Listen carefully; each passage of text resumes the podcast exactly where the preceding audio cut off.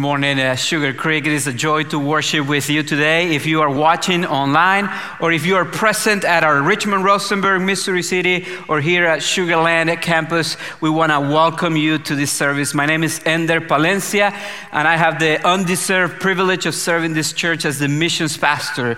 And our lead pastor, Dr. Mark Hartman, is actually taking a much needed break right now. Uh, he's spending time resting and time with his family. And I want to encourage you to, in the next next uh, few weeks, pray for him. Ask the Lord to continue to give him strength and to continue to give him wisdom so that he can continue to lead this church as well as he has over the last almost 20 years. So uh, we praise God for our pastor.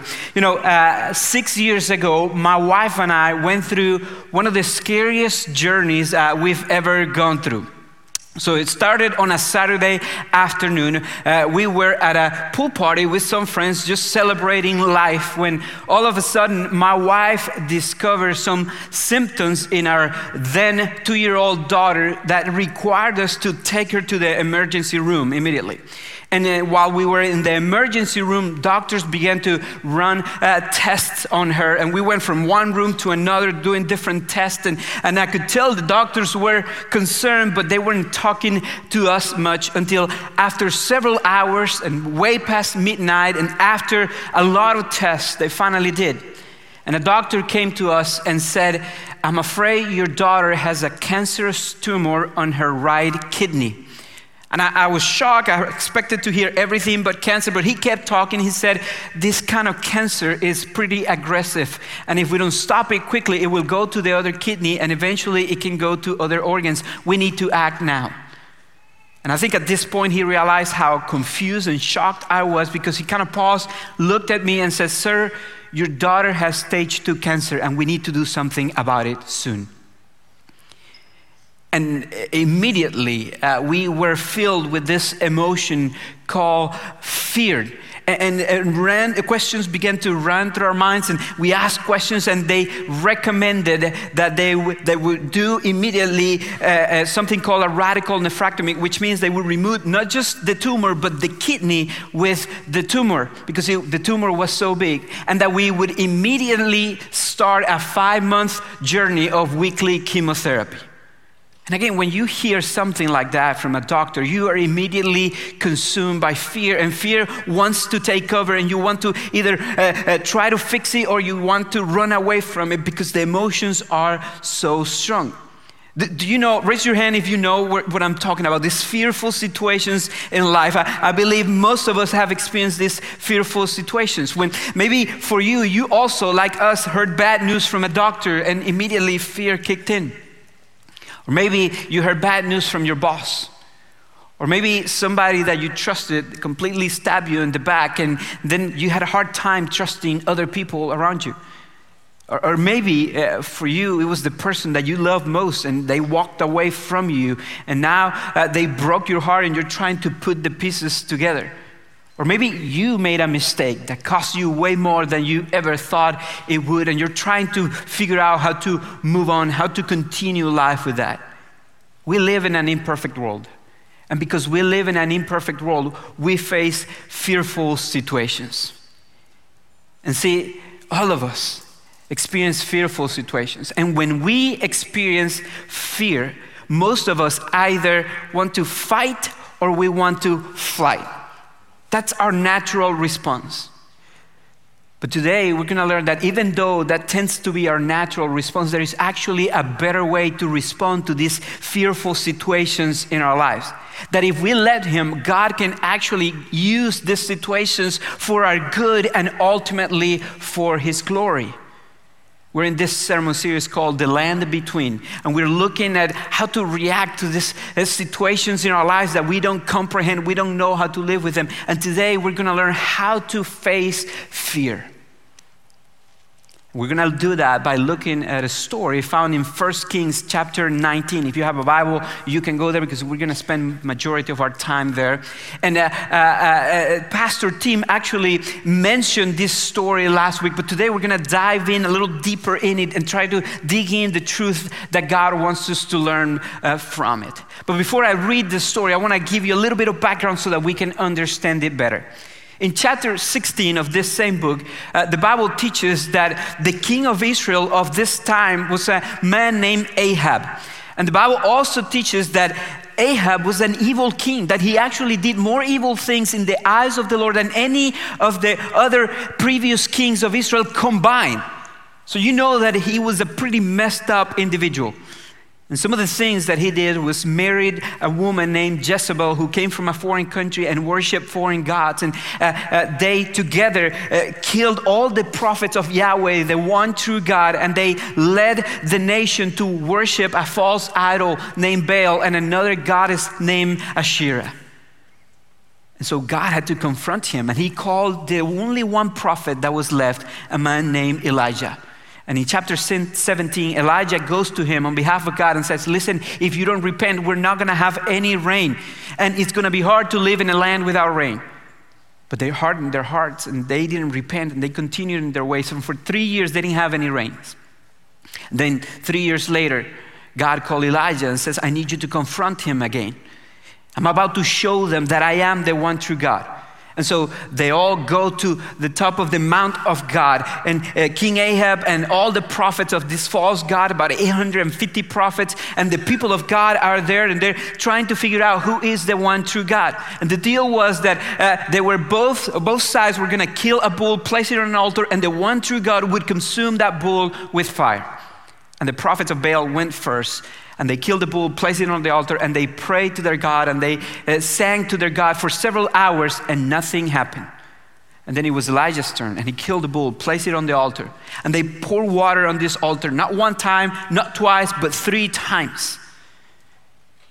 And Elijah prayed only once, and immediately fire consumed the bull and consumed the altar, proving that Yahweh is the one true God. And the people of Israel bowed before God and they realized they had been worshiping a false God and they were so frustrated that they actually chased all these prophets, these false prophets, and they killed them with a sword led by Elijah. And so that is the context of what we are going to read today. And we're going to start just kind of setting the scene, looking at verses 1 and 2 in 1 Kings 19. It says this Ahab told Jezebel all that Elijah had done and how he had killed all the prophets with the sword.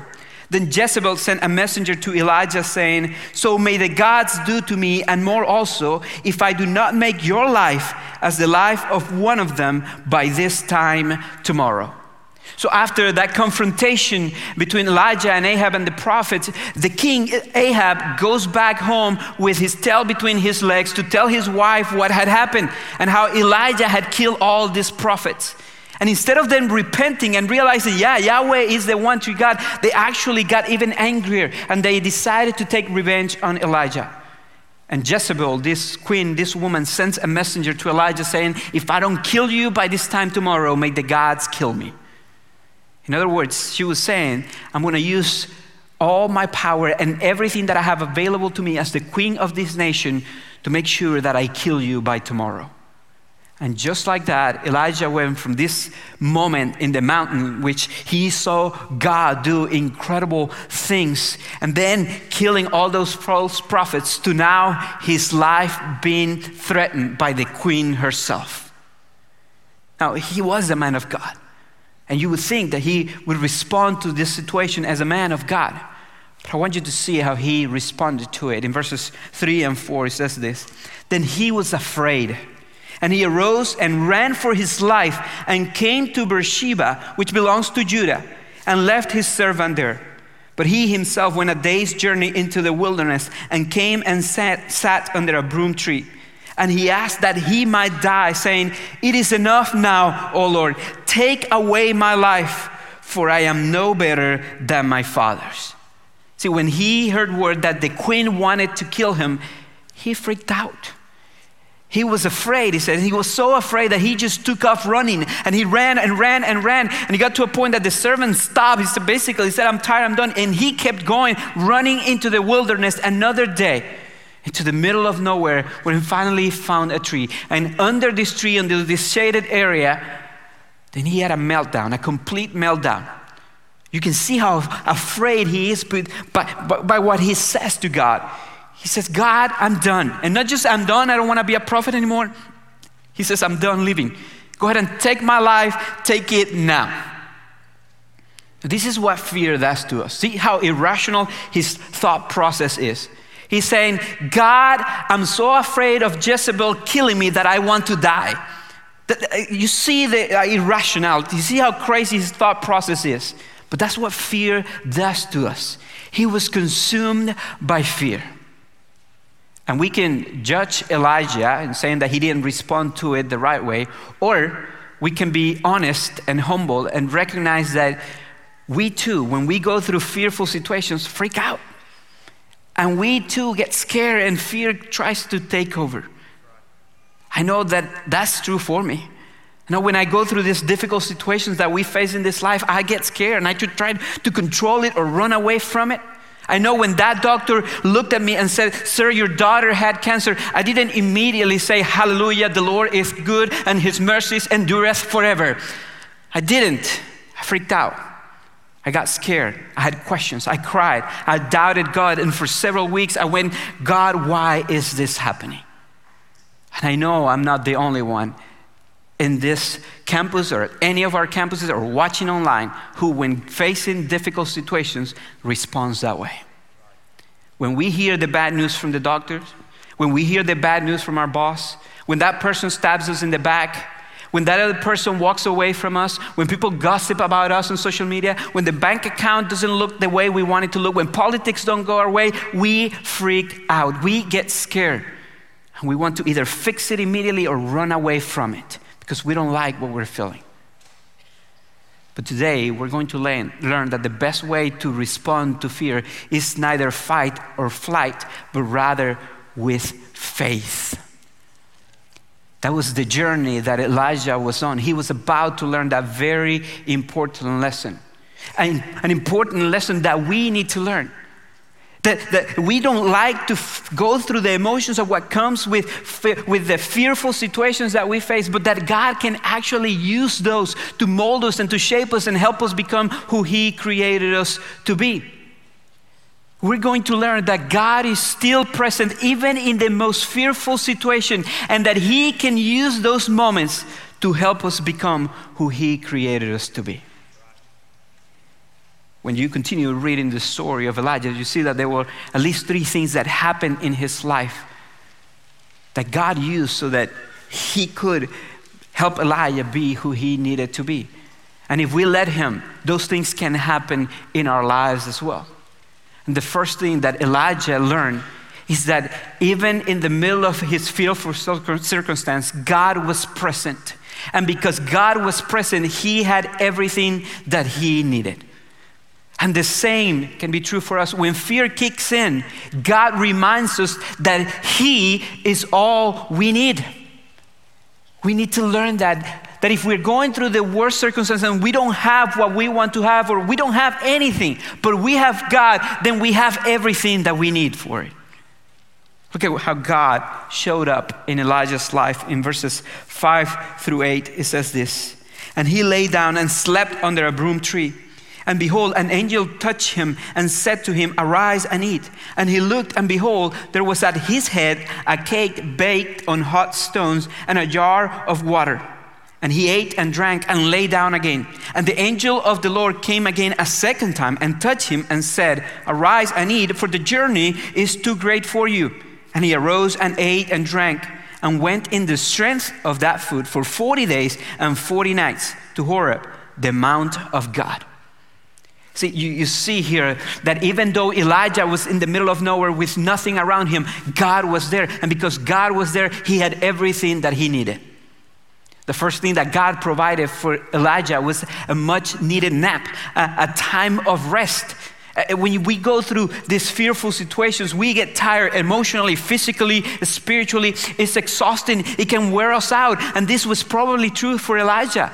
He had gone through this high moment in which he had seen God uh, uh, show that he's the Almighty God, and, and not only that, but kill all those false prophets. And then he went through the news that the queen wanted to kill him, and now he's running for his life. He's afraid, he doesn't know where to go. He was exhausted.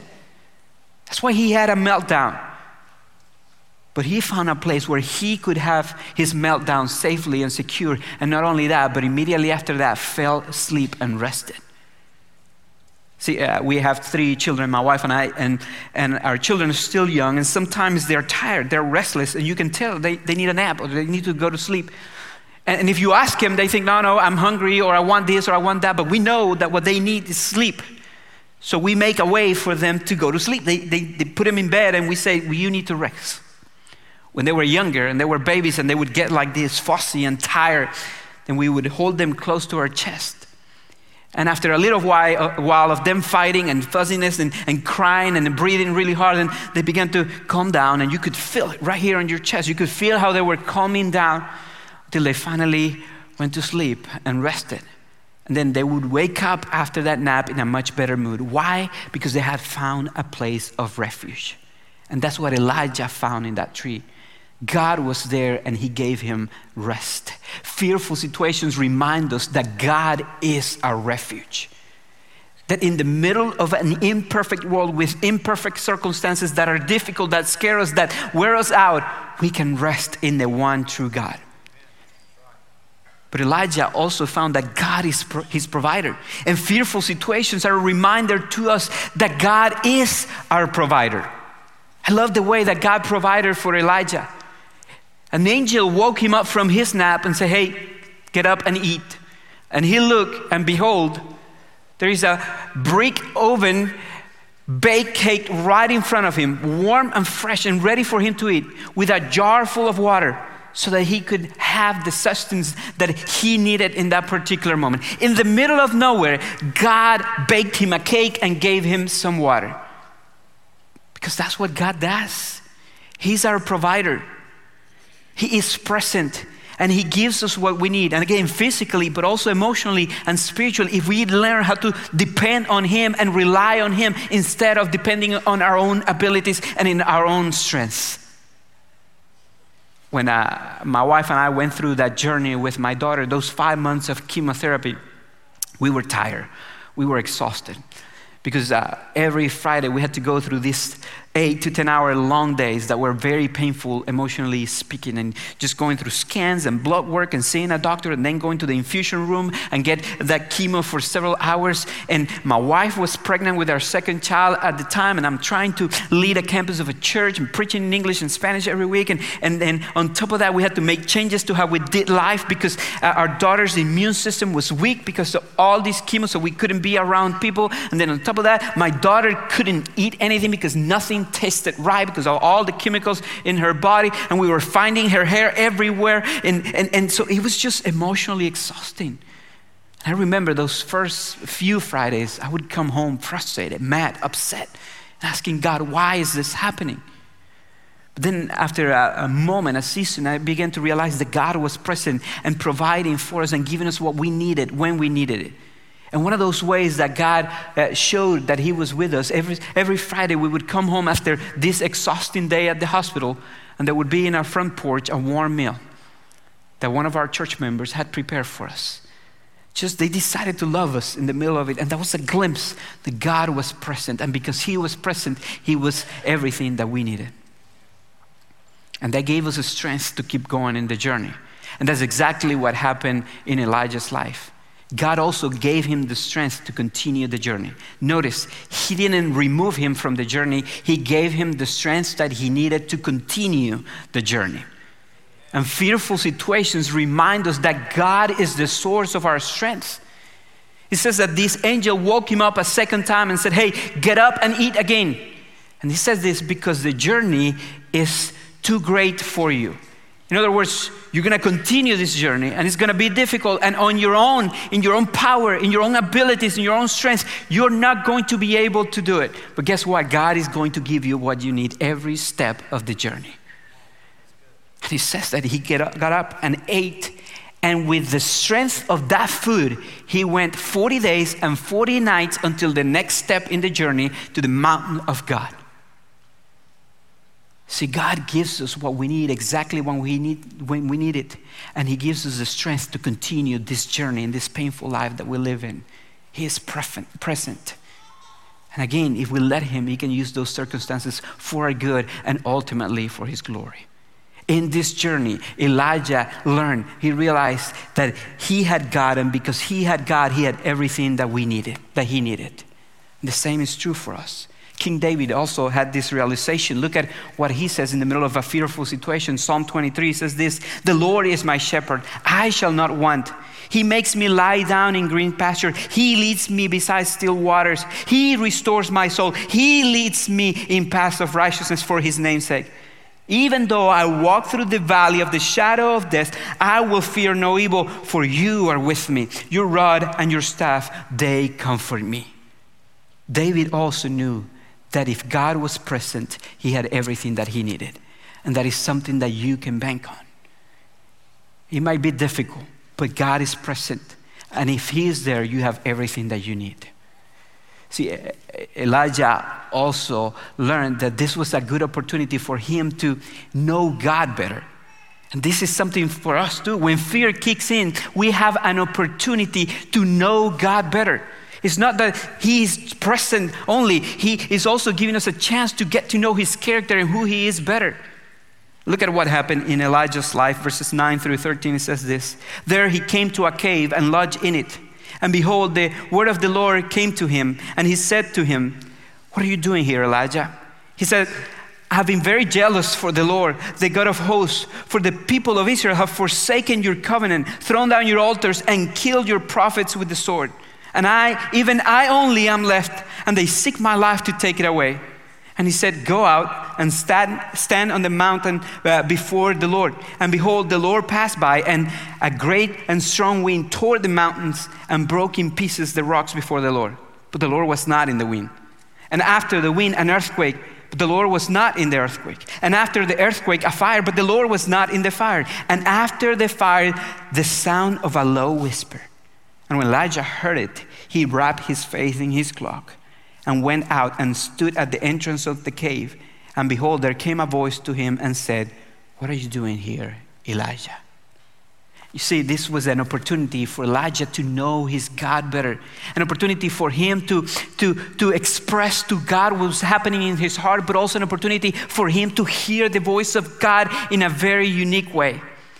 And we can go through this season complaining along the way and trying to fix it ourselves or running away from it and numbing the pain away with social media or binge watching a show or whatever it is. Or we can take it as an opportunity to get to know our God better.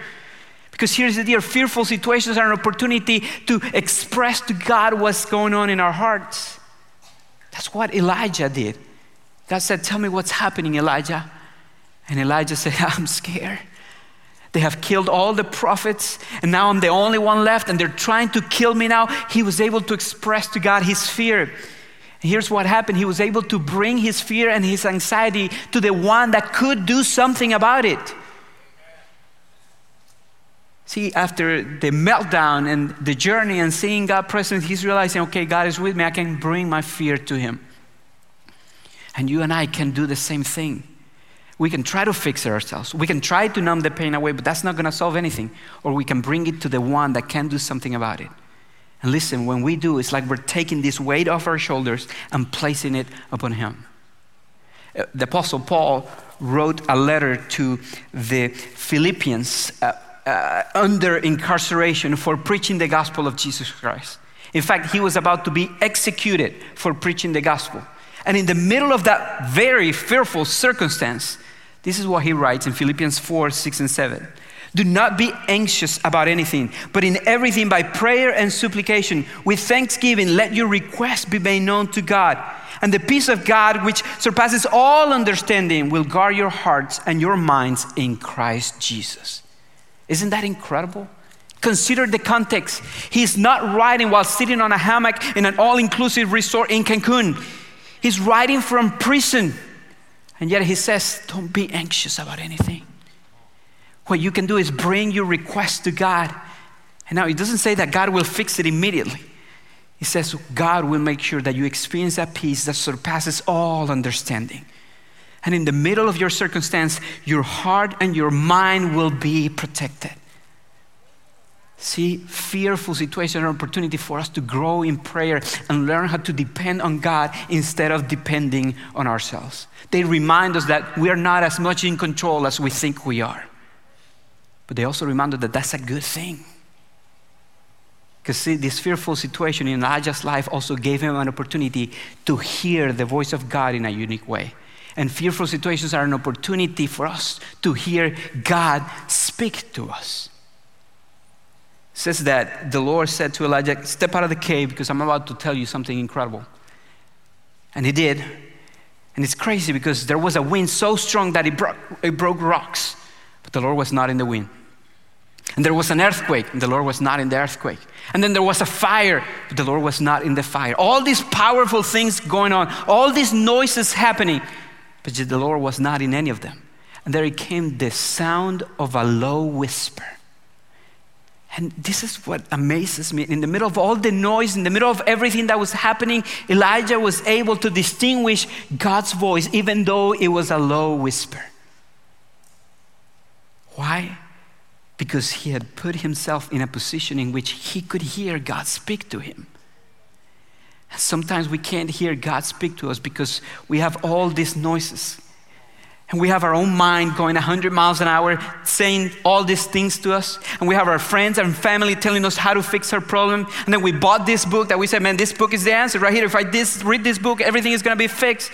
And we have all these thoughts going through our head, and we have no idea which one is the voice of God. And we make time for everything except for God Himself. See, Elijah had to, by faith, go on the 40 day journey to the mountain by faith, step out of the cave and believe that God was going to speak. He had to, by faith, keep listening after the wind and after the earthquake and after the fire. And he had to, by faith, cover his face because he knew that whisper, that is my God speaking to me. See, God has revealed himself to us in this amazing book called the Bible. And sometimes we have time for everything in the middle of our circumstances except for him. If you're going through it right now, I encourage you to spend time in Scripture. God will speak to you. And if you're not, I encourage you to make it a habit to spend time in Scripture. Because when the moment comes, because it will come at some point, you will be able to distinguish God's voice among all the other noises that you will hear. This is a good opportunity for us to grow in our relationship with God. And here's the beautiful thing when we hear God speak, God is going to reveal His plan to us. Because when God spoke to Elijah, God reminded Elijah that he was in control and that he had a plan. And the same can be true for us. When fear kicks in, God reminds us that he is in control and that he has a plan. And I want you to know the fact that we are not in control and that he is is actually a very good thing. Because Elijah was about to learn that God's plan was better than his own plan. And the same is true for us. Fearful situations remind us that God's plan is better than our plan. What was Elijah's plan? Remember? God, kill me so that I don't die. What a great plan. How's that working for you? But see, God wasn't done with Elijah. God had a plan with Elijah the whole time. And he said he heard, he heard Elijah one more time. He heard him complain and see his problem. And God was able to help him kind of uh, back out a little bit and remind him of the bigger picture and say, Hey, I, I'm in control of this, buddy. I got this. And I got this and I got a plan. And my plan is better than yours. He said, I had to pull you out of there because I needed to reveal to you who the next king of Assyria is going to be and who the next king over Israel is going to be. And because you are the only prophet I have left, then I need you to go back and anoint those two men. Even though Elijah was scared and thought, I'm done, I'm, God still had a plan for him. And God used him, and his plan was way better than Elijah's plan. And I want you to know, you and I can come up with all kinds of solutions to our problem. But if it's not God's solution, it's not going to be the best solution. His plans are always better than ours. But Elijah also learned a very important lesson that we need to learn is that God's plan also goes beyond us. Fearful situations remind us that God's plan goes beyond us. I don't know if you caught it, but when God told Elijah to anoint those two kings, he also told him to anoint his successor. He said, Anoint the two kings, Hazael and Jehu, but also I want you to anoint Elisha to be the next prophet. And this was a good dose of humility for Elijah because he reminded Elijah that God's plan for his people went way before he was born and he would continue to go way after he was around. Because God's plan is not just better, he is bigger than any of us. And that is something that you and I need to remember. Elijah was so consumed with his problem, what was going on in his life, that he had forgotten that God has a bigger plan. He had completely lost focus on what he was supposed to do, and he was just looking at the problem instead of looking at God and looking at his plan. And that's exact, exactly what the enemy wants to do in us. He wants us to get distracted from the life that God wants us to experience and from what God wants to do in us. But when we look at it from the right perspective, then we remember that God's plan is way bigger than we are. And that we get the privilege to play a bit, a small role in whatever He is that He is producing, in this story that He is producing. That we're not the main character, that He is. And again, that is a good thing. He loves us. He loved Elijah. He used Elijah. He protected Elijah. He was present in Elijah's life. But his plan was bigger than Elijah. And the same is true for us. He loves us. And he wants to protect us. And he wants to provide for us. And he wants to use us. But his plan is bigger than we are. Because he has a plan to save people. And that's why he has us on this earth. And he revealed that to Elijah, and we need to learn that today. Fearful situations also reminds us that God's plan is to save those who trust in him. He said to Elijah, Hey, those two kings are going to take care of business. All these evil people, they're going to die because they're just too evil. And not just uh, the two kings, but even Elisha, the prophet, if they don't listen, then he's going to take care of business too. And when you keep reading, you get to 2 Kings chapter 9 and 10, you'll see that it actually happened. But God said this, but there are 7,000 who still haven't bowed their knees to Baal. They still haven't kissed him. I want to save those. I want to save those who still trust me, even though they've been misled, even though they've been confused, even though there has been no rain, they are still trusting me, and I'm going to save those. And that is still God's plan. God was using this circumstance to save those who truly trust in Him. And God still works the same way. He has a plan to save humanity, to redeem humanity, and He wants to save those who trust in Him. And believe me, believe me when I say this, He can even use your fearful circumstance to accomplish that plan. If you let Him, He can use that for your good and He can use that for His glory. And we know that because he used the most fearful situation in the history of humanity. He used the death of his own son, Jesus Christ, to accomplish his plan. And we know this was a fearful situation, even for Jesus himself, because the night before he died, he came to the Garden of Gethsemane and he cried out to the Father and he said, Father, if it is possible, let this cup pass from me.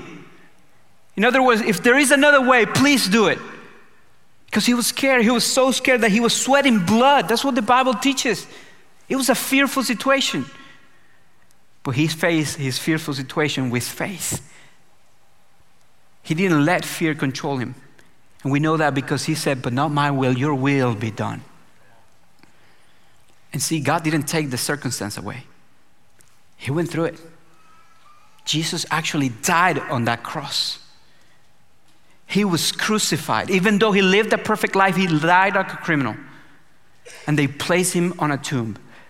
But that was part of God's plan. Because it is through the death of his perfect son, Jesus, that he was able to use that as a perfect sacrifice so that our sin could be atoned for. God's plan was way bigger than that circumstance. And we know that because on the third day, Jesus rose from the dead, demonstrated that he has power not just over sin, but also over death itself, and demonstrated that he has power over absolutely everything, and showing us that we have something to look forward to, something greater than anything that we can face on this earth. That we look forward to a place where there is no more bad news from a doctor, there is no more bad news from a boss, there is no more walking away from you, there is no more divorce, there is no more painful situation. There is only the presence of God where we will have absolutely everything that we need. That's what Jesus accomplished through that fearful situation. And if you have your faith in Christ, you can have that assurance. And if you have that assurance that you can be certain that whatever you're going through right now, God can use for your good and ultimately to accomplish His plan of redeeming people. Listen, I don't come to you as somebody who has it all figured out. I wish I did. I don't. I still go through painful situations. I still freak out, but I'm growing in it. And God has shown me in some of these processes that He's present. And if He's present, He's all I need, and He can use those circumstances for my life. I remember when we were going through those chemotherapies with my daughter, I told you that I hated those Fridays. And one of the main reasons why I hated those Fridays is because every Friday, nurses will, after scans and blood work and seeing the doctor, nurses would pull out this big old needle that looked like a fishing hook, literally. And they would pierce my daughter's skin right here on the chest where she had a port so that they could do the chemotherapy every stinking week. And every week, my job as dad was to physically hold my daughter down to a bed while she screamed, Papi, no, please, no, Papi, this hurts too much. Don't let them do this to me, Papi. Every week, I had to hold my daughter down so that they could pierce her right there on the chest. And every week, I would go home mad and frustrated and going, Why do we have to go through this? Till what Friday, by God's grace, as my daughter was screaming to me and saying, Papi, no, please don't let this happen to me. This hurts too much, Papi. I said to her, and I believe it was the Holy Spirit, not me, but I said to her, Baby, I know this hurts, but this is only for a season. This is for your good. See, eh, this is going to take all the yucky stuff away. And after all the yucky stuff is gone, then you're going to be okay and you're going to be healthy. Just hang in there. It hurts, but it's only for a season.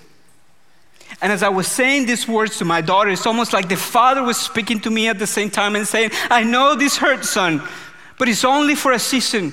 And it is for your good, and I'm gonna use you for your good to make you who I need you to be, and to make her who she needs to be, and to make your wife who she needs to be. And believe me, ultimately, I'm going to use it for my glory. And that helped us change perspective, and all of a sudden, we began to look at the circumstance from a different angle.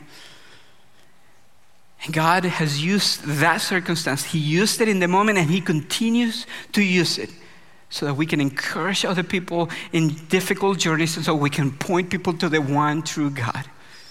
And I know, and I know that He has a plan for that little girl. And as painful as that, as that was, God is going to use that for His glory. See, two months ago, my wife and I were sitting at our dinner table, and she began to ask all these questions. She had been asking questions all weekend. And then finally, at our dinner table, we heard our daughter, with her own words, not repeating words after nobody, but with her own words, declare, God has been good to me. He has brought healing to my life. And beyond that, He sent His Son Jesus to die on a cross for me. I want to live for Him, I want to follow Jesus. We know that this is just the beginning of what God is going to do in and through her. See, we had to go through the painful journey so we could see it.